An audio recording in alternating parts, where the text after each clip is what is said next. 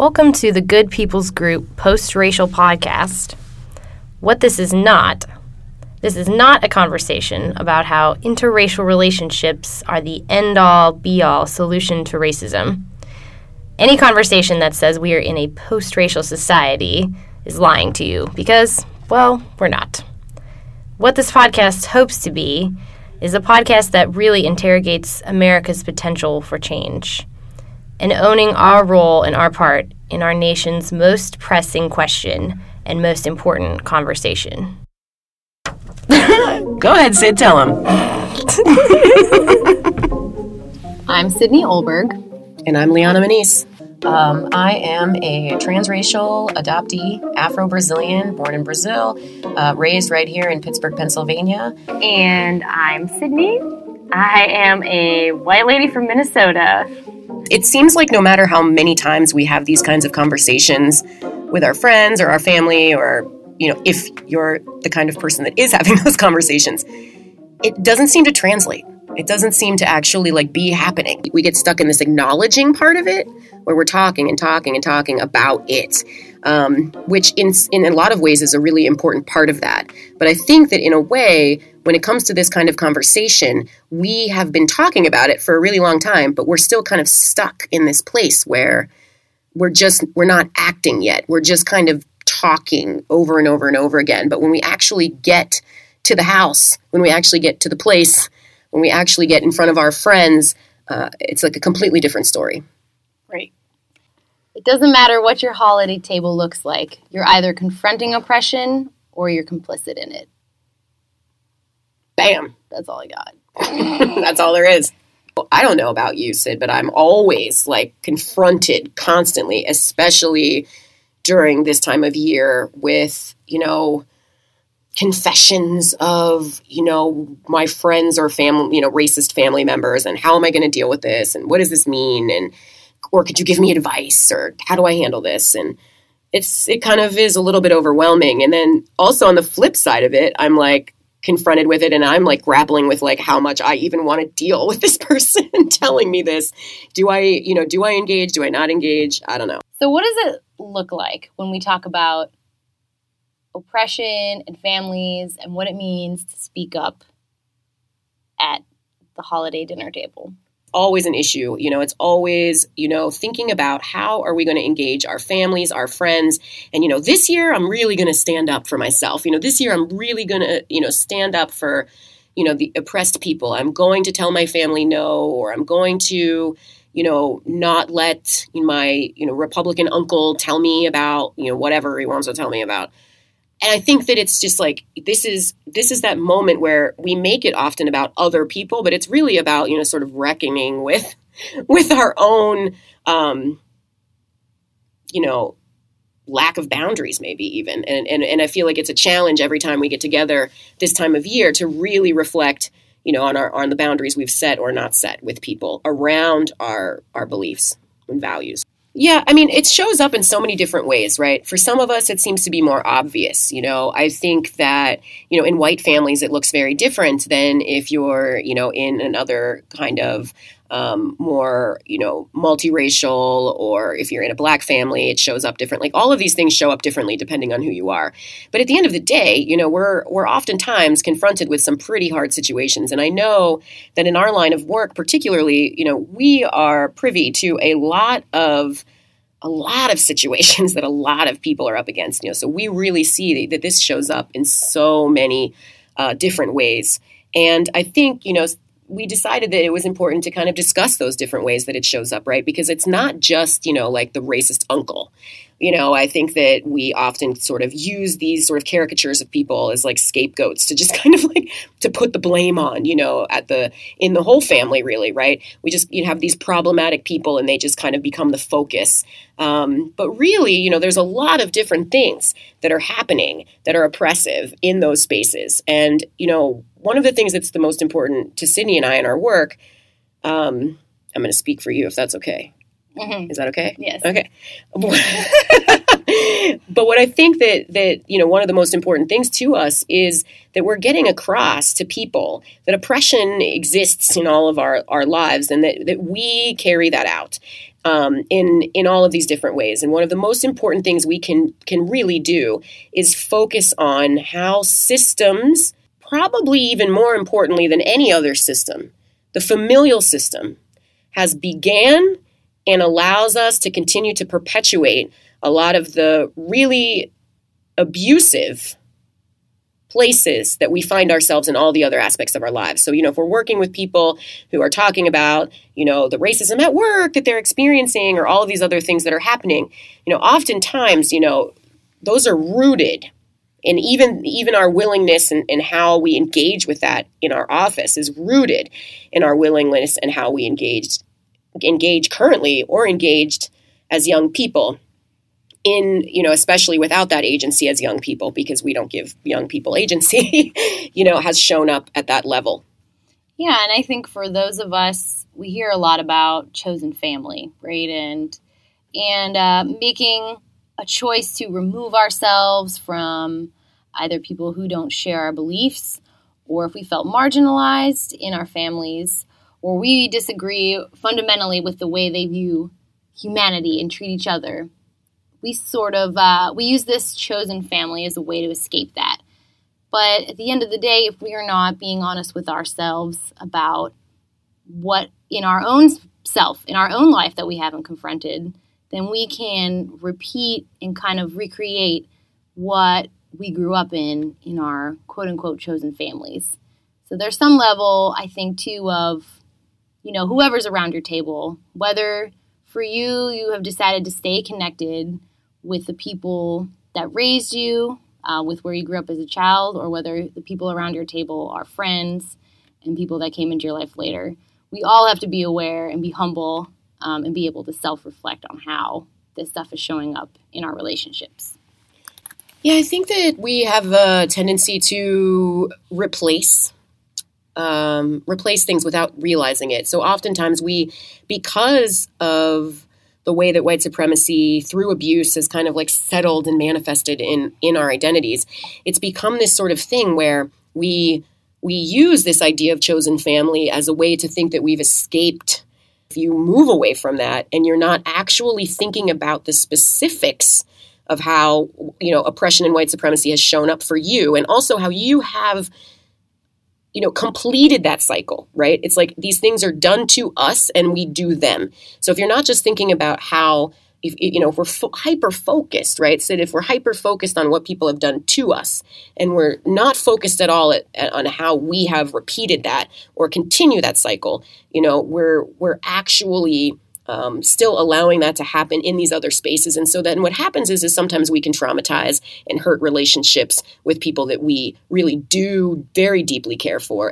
Because you know what I think about is is why? Why is family so much harder? Why is it that this comes up every year? Why are the holidays so hard? And why is family so much harder? Harder than work, harder than watching the news, harder than confronting that person who is always yelling stuff on the bus. I don't know. Like, why is it that family is so much harder to confront? Well, I mean, there's so many reasons, right? I, but I think at the end of the day, right, it's we see ourselves in our family. Like, we know that we are tied to that on some level.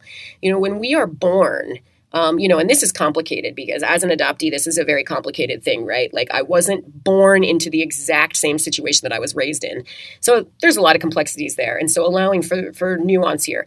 But at the end of the day, you know, we are coming up, no matter who we are, no matter what way you think of family, either way, we are all really a culmination of everything we've experienced, heard, seen, been taught, right?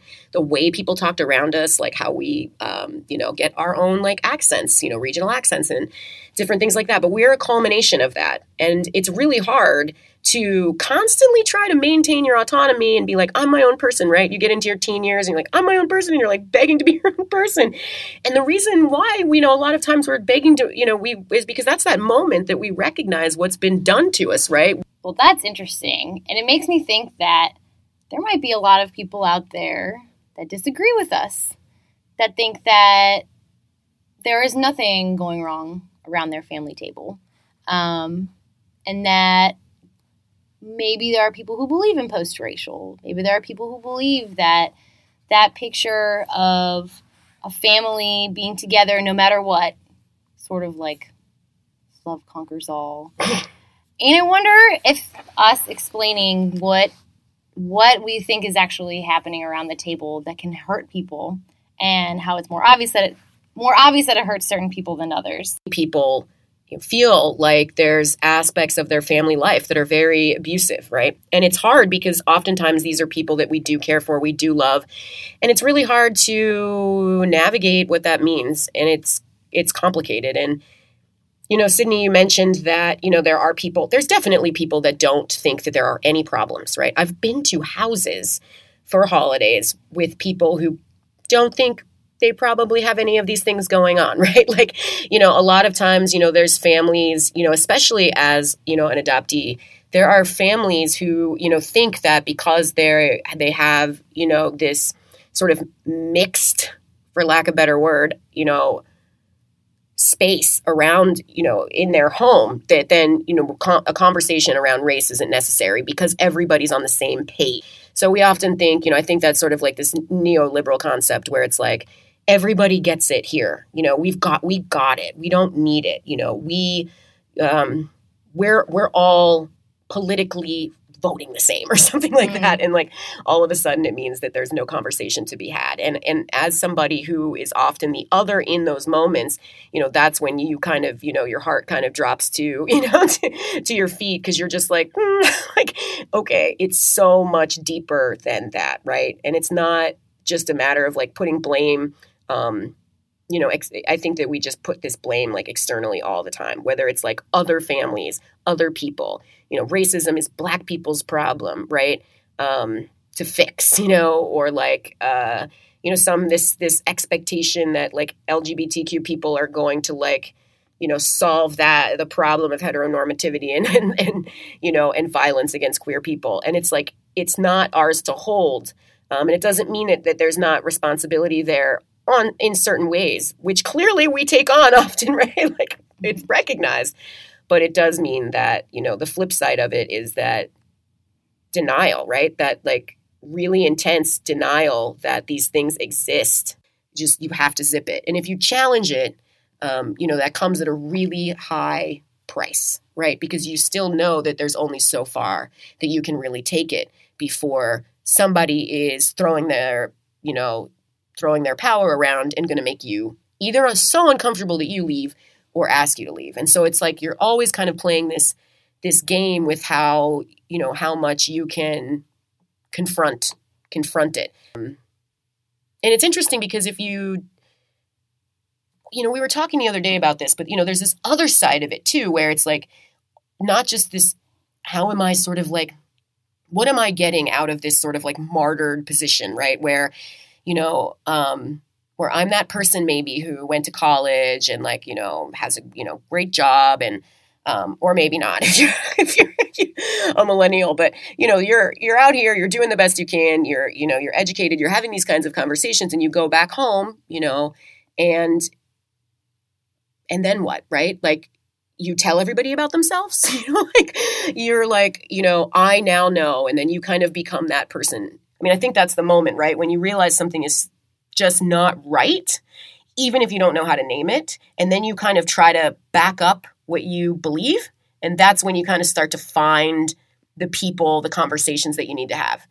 Um, but the point is, right, that we're moving the conversation forward. And I think that what what we're trying to do in our families is, you know, whether, you know, whoever you're spending the holidays with, right? Like you know, for me, it's just like it's a uh, you know holidays are just like a couple of people, but and it's a very different experience for me than some other people who have all their family members. You know, like they're going over for Christmas, and it's like every you know there's a packed house. You know, like I don't really have that particular particular experience, but you know, it's interesting. Um, it's interesting because there's this.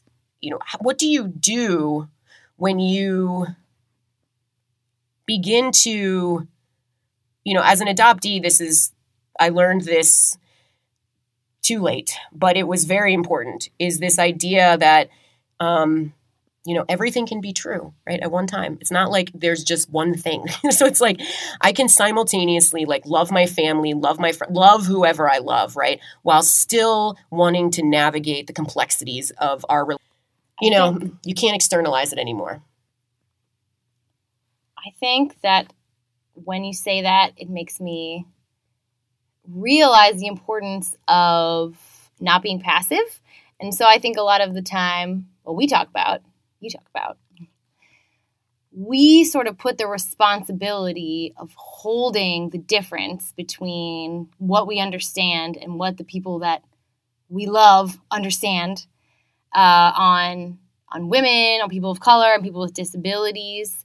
Um, but if I'm a white person and the person, my partner in my life, or my friend, or whoever I am bringing to this space, this to this dinner table, this holiday dinner table, I have just as much responsibility, and not only for this other person who is quote unquote who is more oppressed, but that that identity in a system is more oppressed, but I have just as much responsibility to be doing the work of understanding how to take that relationship to the next level and understand myself as the other person does because white supremacy, patriarchy, heteronormativity, whether or not you fit quote unquote into those categories or not, it affects us all because it's it dehumanizes all of us. And so to say that it's up to my my child who identifies as trans or my partner who's Asian in a mostly white family um, or my business partner who's a black woman to do the work of understanding our relationship and that I am not supposed to be doing that work as well.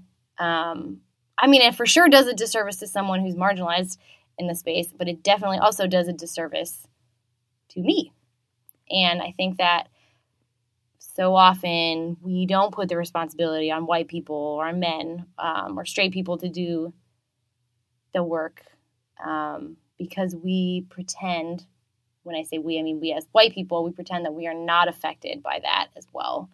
Um, you know something else that i've been thinking about you know with this conversation that floats around you know um, how to address racism at your family table, how to address, you know, um, you know, violence against any marginalized group, right? But how do you prevent this around your table? I also think about all of the other places that the holidays happen, right?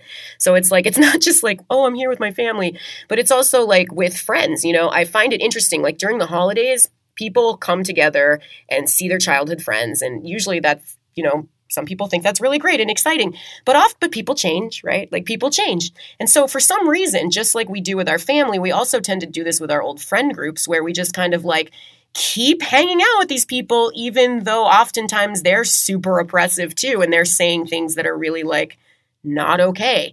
And and uh, and we use this idea that we only see them once a year as like an escape route right? But it's also like there has to be these conversations of accountability because i've found that you know i will talk and talk and talk and, I, and you think you you're on the same page with people and then when it comes to being in the space in real time the value still rests in maintaining the status quo of your past relation it's almost like you romanticize this nostalgia instead of actively building a more equitable current relationship with a person who's really so actually supportive of that growth in you. So it's it's interesting because we also use like this idea of the holidays as this like once a year thing. Like it's just, you know, it's just for this moment and then we can let it go, but I just wonder like what is that doing to us? At the end of the day, there are just things that need to be done when you're in a relationship. Um, lines that need to be drawn things that need to be done to make sure to make sure that the relationship that you have is safe, it's accountable, it's equitable for both people that are involved. And I think that the holidays are the place that we have to be drawing those lines. And I think there are real things that are non-negotiables that are on the that are that are not on the table for discussion when we're talking about holidays and safety, especially when we're talking about interracial relationships or where there are different power dynamics and you should have these discussions you know with your um, you know family members etc you know because this is not just about partners um, but also just like your entire family like having those conversations with your entire family, sitting down and saying, are there people in our family that we do probably see only once or twice a year that make you uncomfortable? Why do they make you uncomfortable? What do you want, right? And this means your children too, because they they have a right to tell you that they do not feel comfortable around certain people, right? And then this is when we have you know abusive situations, and people go, "Oh my gosh, I can't believe it," and it's like, well, you know, maybe there were signs, but we also just don't allow young people, you know, to to tell us what they need. We're just like, no, you have to. This is what we do. So after all this, we still have the burning question everybody wants to know. What is the answer? And what do I do when some underhanded or overt racist comment or situation happens at my holiday dinner table? What do I do, Liana? There's no answer to that. There's no one answer, you know, and we're going to give you some suggestions um, and some things to think about. But at the end of the day, you know, what Sydney and I really do is think about, you know, how identity plays the biggest role. Who we are first, who are we? Which means that for some of us, we're going to have to name that by yourself in your own room alone, maybe with a journal. Who are you? what is your race? What is your power dynamic? You know, and and and what does that mean in relationship to the people you spend your time with, or are about to spend your time with?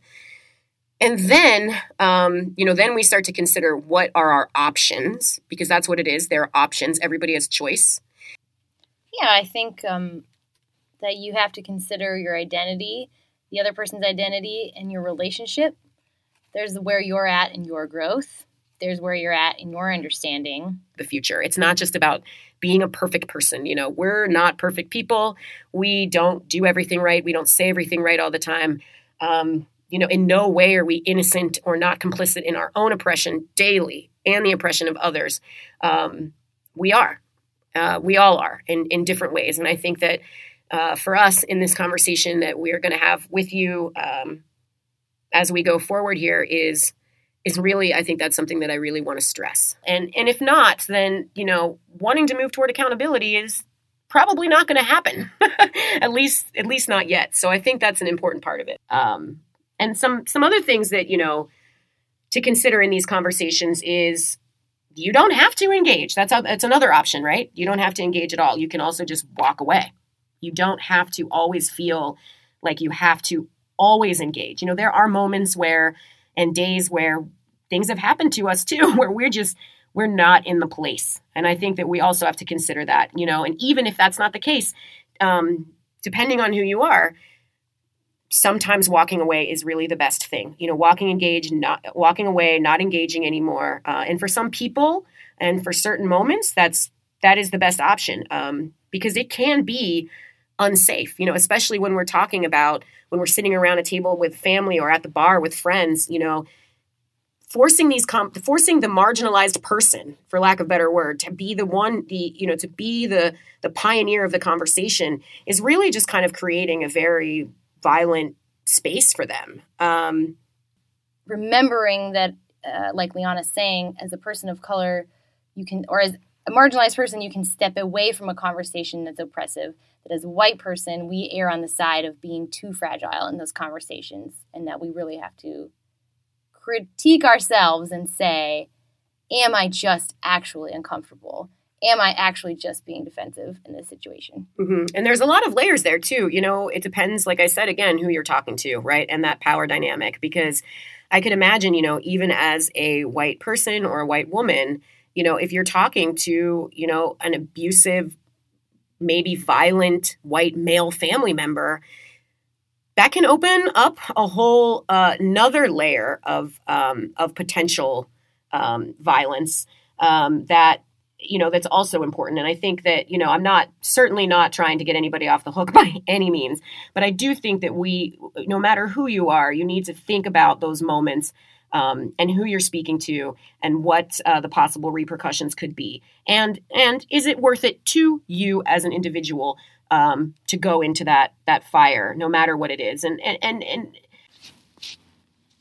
so unfortunately it sounds like we don't have the answers actually no one has the answers. But we have things to consider. And if you want more help, there's plenty of places to go for that. You don't have to just. Something I found, uh, and I know Sydney, you've tested. Uh, so, but uh, showing up for racial justice has um, a. Uh, you can text SOS to eight two six two three. and they'll uh, send you a list of topics and help you have these conversations in real time, which is pretty cool. Also, no more fat phobia during the holidays. We know everybody loves cookies, or you don't. Maybe you don't. But the point is, it doesn't matter. No body shaming, no fat phobia. One of my favorite places is morelove.org. Um, I think they're really fantastic. They uh, give you a lot of examples on how to focus on the person and not the body. So, um, like an example is things that we hear all the time at the dinner table uh, or right when we walk in the door. You know it's often like the second you walk in the house it's somebody is commenting that. Usually for me it's a it's somebody telling me that i'm not feeding my partner because he's so skinny.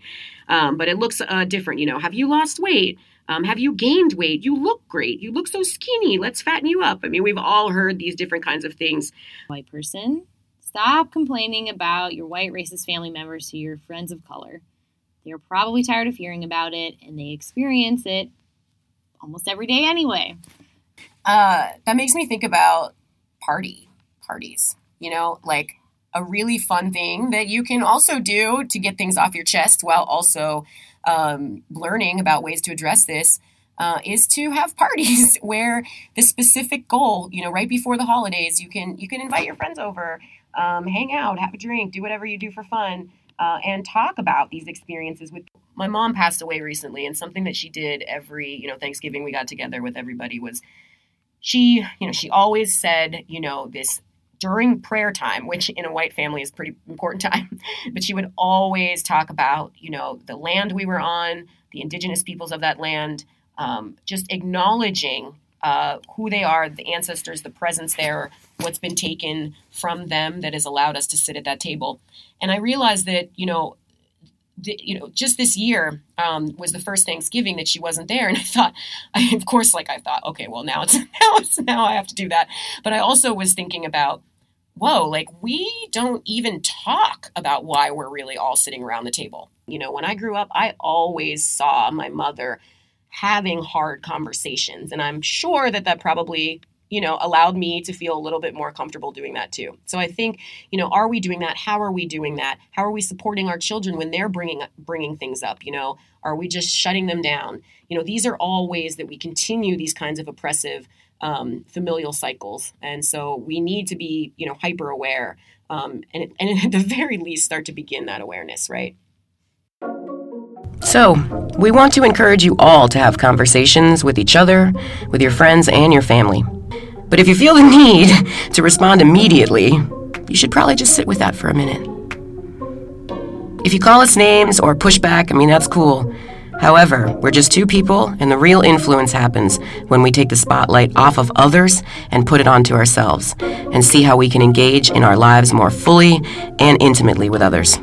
We are so happy that you joined us today. Thank you. And keep joining us. You can follow us on Instagram, find us at the Good People's Group, because we want to hear from you now that you've heard from us.